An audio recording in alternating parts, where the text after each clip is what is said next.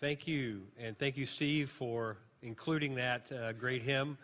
Uh, you can blame that. You know, they, uh, there's a new song out, a new country song that you may hear me uh, use in the coming weeks. It's called Blame It on Jesus. But uh, today you can blame that song on, I think Mark is, I saw Mark, I think Mark is the one who sent me the video clip about the, uh, this being the anniversary of Amazing Grace. And um, I, I played, toyed with whether I should play it for you or not. Uh, so I'm going to go ahead and play it for you, but so we can, because it's a little bit of a long video, but I think it's very important. Those of you who know I'm a history history buff that know the history of that song. But if you didn't pick up a communion cup, we're going to share the Lord's Supper today. If I could ask any of the ushers that are in the back that can hear me, uh, raise your hand, and uh, if you need one of these, and we will get one to you. Anybody that didn't get one, okay, I see a couple. Saul's going to pick those up. So if you and Royce or Fernando, whoever's there, will hit the video, uh, we're going to watch this little background on this amazing song, Amazing Grace. Amazing That's Elvis, isn't it? Oh, how sweet. You'll bring the lights down. Thank you. How sweet the sound of that traditional hymn, Amazing Grace. Ramy Inocencio recounts the amazing story behind its inspiring lyrics.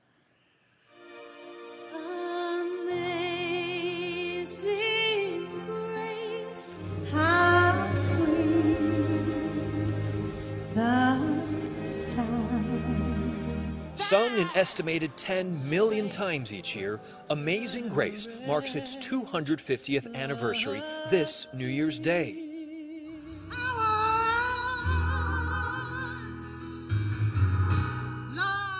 Its birth not of American black spirituals, as some believe,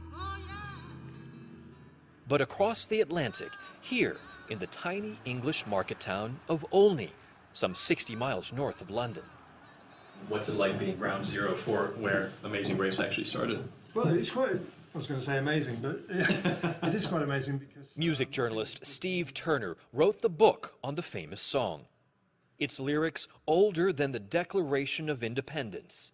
Why do you think Amazing Grace was ultimately so enduring?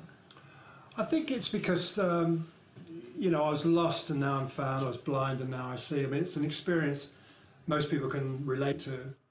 Those words are life reflections of John Newton.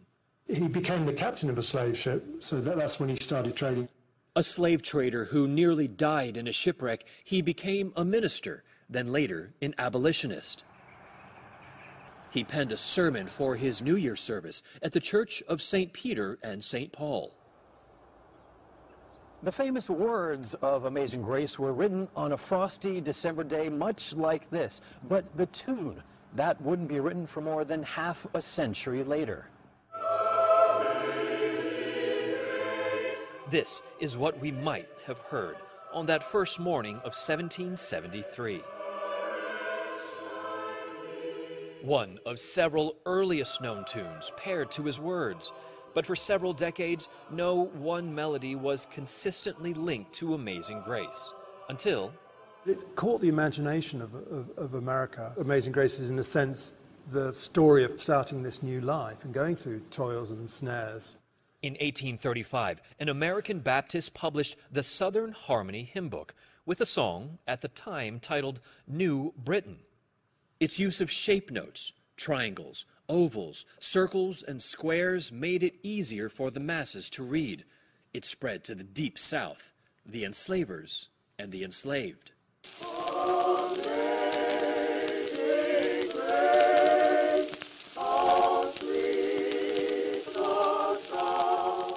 The slaves were made to go to the churches of the, you know, the landowners. And they thought, this also applies to us. Which they took very much to heart because they knew what it was like in a very real way to, to be in exile.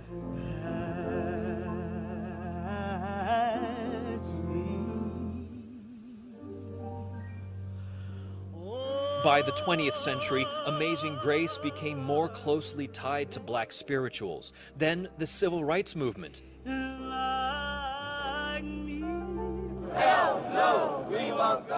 And then in 1970, as antipathy toward the Vietnam War peaked, folk singer Judy Collins' raw rendition marked a rebirth. Amazing grace, how sweet the sound. When I looked at all the songs that I could find that had ever been recorded, like 90 95% were post Judy Collins. Amazing Grace is a song of hope and healing.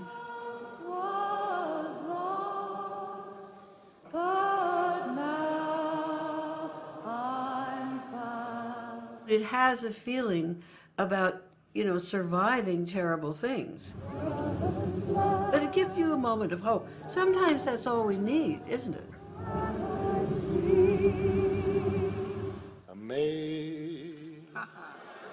The song has since emerged time and again in national grief and crisis. How sweet the sound. Including during the COVID lockdown. A priest played Collins's original for doctors toiling at a London hospital. Inspired, Collins released a new interpretation, a virtual choir of 1,000 international singers.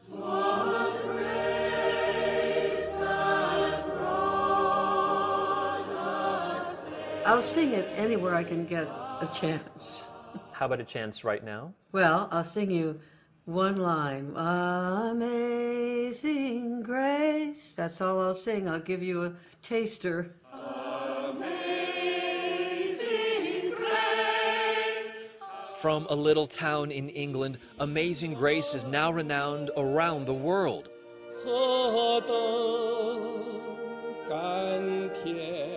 And even above it.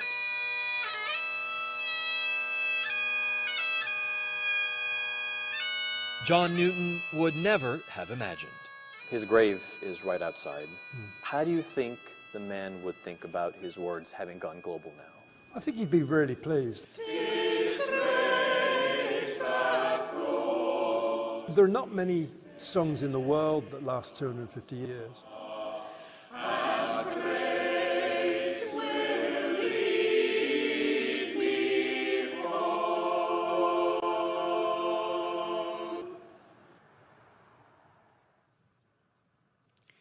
Thank you for uh, indulging me as we played what some of you may have already seen on TV. I thought that was a wonderful summary of that great hymn. I have been a John Newton fan uh, for a long time. Um, those of you who know anything about his history, uh, he identifies more with the prodigal son in the Bible than about anybody else. His mother wanted him to be a minister. Uh, he did not want to be. He chose the life of uh, uh, sailing as his father, but um, actually found himself uh, working in a field, much like the prodigal son, living in rags when he finally uh, was able to hire on with a slave ship. And as you know that story, uh, he was in a uh, shipwreck, uh, almost lost at sea, and, and uh, had a conversion experience, wrote this song that still communicates to us. He came back, he married, if you know more of Newton's life, he came back married, uh, went to seminary, uh, finally was uh, ordained by uh, the Church of England, and uh, was greatly influenced by those Methodist boys, uh, the Wesley, Wesley boys, and helped start the whole movement too in England and of course spreading across the United States on ant- abolishment of slavery. Um, he preached, as they said when he was a young man, wherever he could find an open area. They said he was known for preaching in empty halls, empty barns, wherever he could get people to come out and listen to him. They would listen to the crazy old ship captain. And towards the end of his life, when someone said, You should really stop preaching, you're almost too old, what do you have left to say? And I quote this He said, My memory is nearly gone. Can you relate? Amen. But I remember two things that I am a great sinner and that Christ is a great Savior. So, with amazing grace, I once was blind and now I see as a backdrop. Let us consider amazing grace, amazing light. And if you have your Bibles, I would ask you to turn with me, please, to John, the ninth chapter. We're picking up where we continue on. It's taken us a year to get through the first eight chapters of John. And today uh, we pick up on just the beginning of this miracle when he, you know, spoiler alert, he helps a blind man be able to see. He restores his sight. Verse 1 As he went along, he saw a man blind from birth. His disciples asked him, Rabbi, who sinned, this man or his parents, that he was born blind?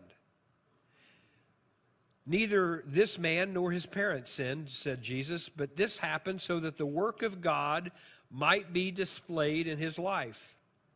As long as it is day, we must do the work of him who sent me. Night is coming when no one can work. While I am in the world, I am the light of the world. Would you pray with me, please? And I know Dan is going to probably remind us at the end. Pray for Roger Strahan. He's in the hospital today. Moon came and wanted to remind us to pray for him. Uh, he's been dealing with cancer about seven years, and they're now trying to make him comfortable. And uh, he made Nancy call me to tell me I, he wouldn't be in church. And I mean, what a trooper. So pray for Roger. Pray also for Bobby, uh, Bobby Fernandez. Uh, Hector had a mild heart attack last week, and he's now recovering, but Bobby is still in the hospital. Pray for them. So let's remember those as we go to the Lord in prayer. Father, I know that there are many that uh, cannot be with us today, some in the hospital. We lift up especially Roger and Bobby, and we pray for their families that tend to them and all the medical staff that bring healing to them. And Lord, we would pray that you would restore their health. However, Lord, if that is not your will, we pray that we would be able to understand it and accept it and be able to say, Praise be to God, you are the light of the world. Today, we'd ask you to speak to us about pain, to help us to find the solution for our pain, because we follow the light of Christ Jesus. And we pray that that light would be reflected in us. Speak to us in this hour, for I ask it in the name of Jesus, the light of the world. Amen. Well, as I said, spoiler alert, he will restore the man's sight, but we're only going to deal with the first five verses of this section of Scripture. And this miracle could be a standalone. In fact, commentators argue over its timing, its placement. It obviously comes at the end of the Feast of the Tabernacles. Remember, we've been talking about the Feast of the Tabernacles far longer than that one week celebration. We've been talking about it for months. But if you know anything about the Feast of Tabernacles, it has an influence on light. So uh, easy you can make the connection that Jesus says, pulling from what they've just celebrated, I am the light of the world. But I also see in it the mastery of the Gospel of John and the mastery of how God would inspire John to write about his son and who his son is and will be and who he has become for us as our Savior. Go back with me, please, just for a second to John, the first chapter, verse 5. And see if you don't see foreshadowing of the verses we have today.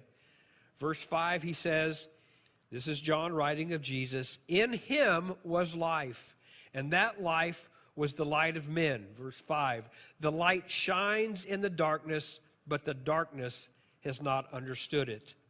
The Pharisees were spiritually blind, but this man who had been blind from birth. In fact, this is the first time we've encountered anybody in the Gospel of John, John, that has had their affirmity, their need for Jesus, as in a healing from birth. This man has been blind from birth.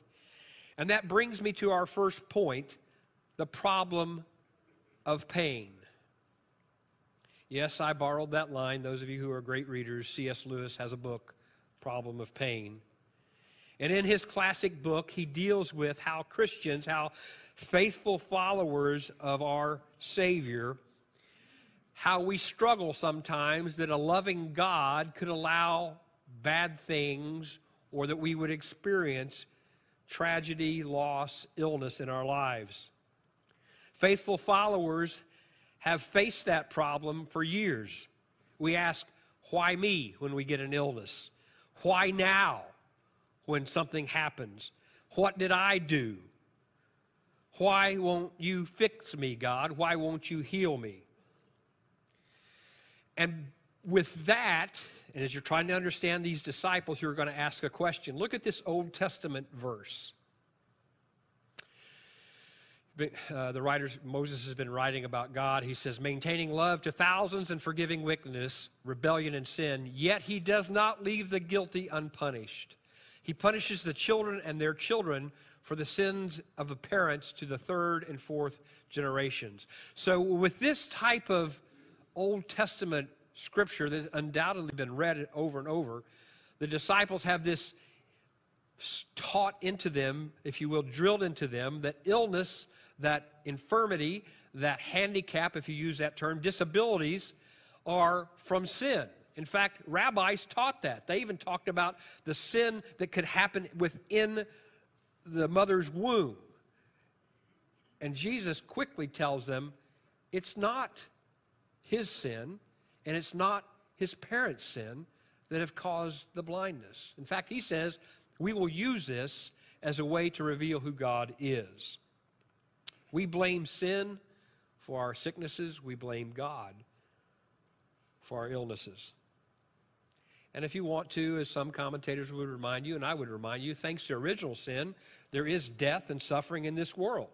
Had we not had original sin of Adam and Eve, we would have had life everlasting from the beginning. But now we have this opportunity through Christ Jesus to restore that broken relationship. And Jesus is trying to work with the disciples and change their way of thinking.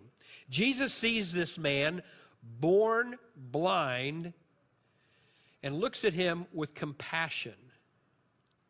But the disciples see this man born blind and enter a theological discussion.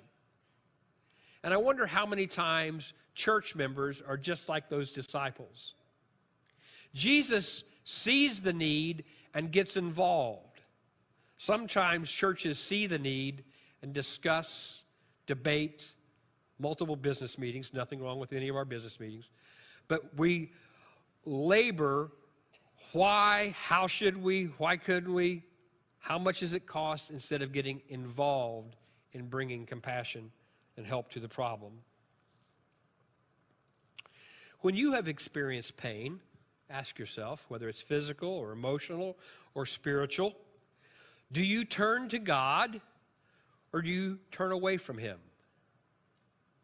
Hold that thought because it's easy to say an answer right now. It's sometimes harder to live it out when it's happening to you. C.S. Lewis, who wrote that book in the 1940s, The Problem of Pain, and I would encourage you.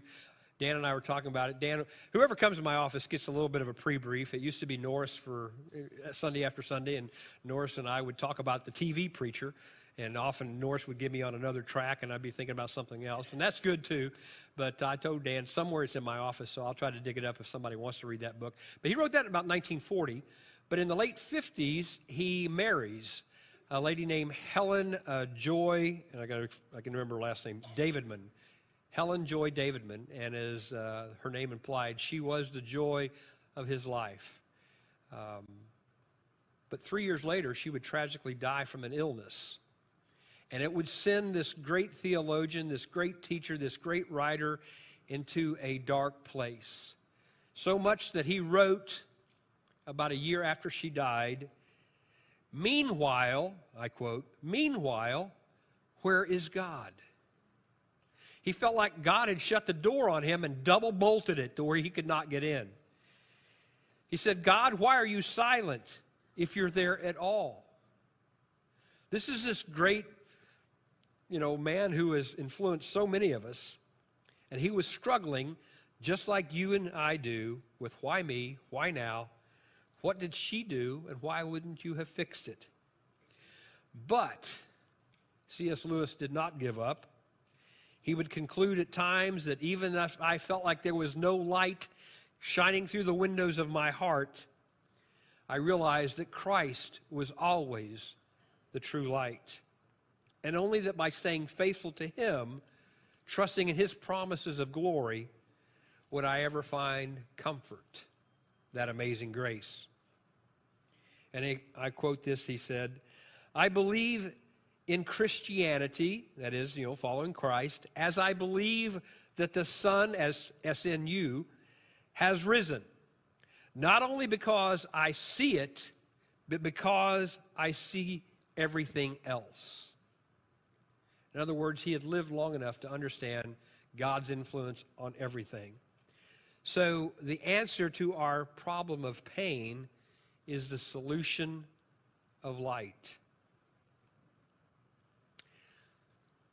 If you ever had the pleasure of being stationed overseas in the military and watched Armed Forces Network, the commercials that they prepare, well, they're just, just say basic. Armed Forces Network, if you know anything about that, we get from CBS, ABC, and NBC uh, TV shows, usually a year or two later, and you don't get the commercials because then they'd have to pay somebody to get those commercials. So they make their own commercials. And my kids, in fact, I had to call Nicholas this morning. I said, I knew there was one that, because I knew I had this other one that I wanted to tell you about. I said, but what was the one that you guys used to always make fun of? It, it's, a, it's a mom where the husband's deployed and everything has gone wrong. And uh, the son comes home and goes, whatever you say, mom, and he throws his backpack down, you know. And I know none of your kids have ever done that to you when your husband or wife was away. And then, of course, it shows it later on with if you understand and everything's happy and so forth. But the one I wanted to tell you about is that alarm goes off. And you can see that the alarm clock flashing, and the guy hits it. I mean, that's all you see is the alarm clock flashing. He hits it, and the light gets dimmer, and he gets up, and you hear him stumbling across the bedroom. He hitting this and ow, and then, you know, I don't think there's any profanity on AFN, but he's getting upset, and eventually he turns the light on. And that's the AFN motto turn the light on when you get up in the morning to avoid stumbling and hurting your toe.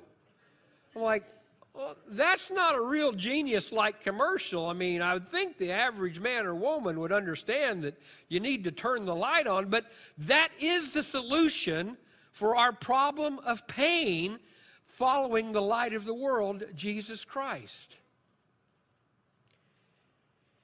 It is no coincidence if you have a university seal or some sort of monogram that wisdom is symbolized by a light, a lamp, a torch. Education often is revealed to you as that enlightenment. Nor is it a coincidence that children want the light on or a night light so they're not afraid of the darkness. Nor is it a coincidence that the shadowy darkness of the cross could not extinguish the light of my Savior Jesus. Jesus tells those of us who will listen, I am the light of the world. I am the solution to your pain. Oh, yes, you will still experience pain, but I am the way through the pain. What's the psalmist write? Thy word would be a light unto my path. I think I learned that in vacation Bible school. That light brings you through to his glory. I stumbled on a illustration this week, and that'll be my way to kind of sum it up before we get ready to share uh, the Lord's Supper. And I wanted to change this lady's name, but those of you who know me, I, if I find an illustration, I like to run it to ground that it is true. It is not. A, this is not a preacher tale, and forgive me, I cannot pronounce her last name. Paskuski, uh, that's the closest I get. Her name, first name is Sarah. Sarah, uh, Long Island, New York, and uh, she. This has been in the news. This is 2021 when the story came from. She got an anonymous letter in the mail in February that this person was complaining, obviously a neighbor, that someone was complaining she still had her Christmas lights up. Would you please take the lights down? It is almost Valentine's Day. Now, let me stop right there. How many of you leave your lights up year round? I mean, save some time. No, okay, good. Well, some, oh, there's one. Okay, okay. There's nothing wrong with that because, as you will see, Sarah she was upset by that letter, and she said, I would be upset anytime. But as she posted this in her Long Island Moms Facebook discussion group, She said the reason that I'm more upset this time is because my father had hung those lights in November of 2020. And my father, in the months prior to that letter, had died due to COVID. And my aunt died due to COVID. So, in between the time of November to February, in those four months, she lost both her father and her aunt. And by posting it on her Facebook page, she was hoping one of her neighbors would see it, feel a little bit of guilt, you know, kind of lay off her for a second. But it had an even bigger impact because then people started a GoFundMe page because her father helped pay the mortgage. They, they gave her meals, they, they sent her gift cards. And her neighbors who did read it got their lights out of the attic or out of the garage and started rehanging their lights to where they could stand together in unison as the light of the world for one person that was reflecting the light of the season of Christmas and the joy that Christ brought to her life.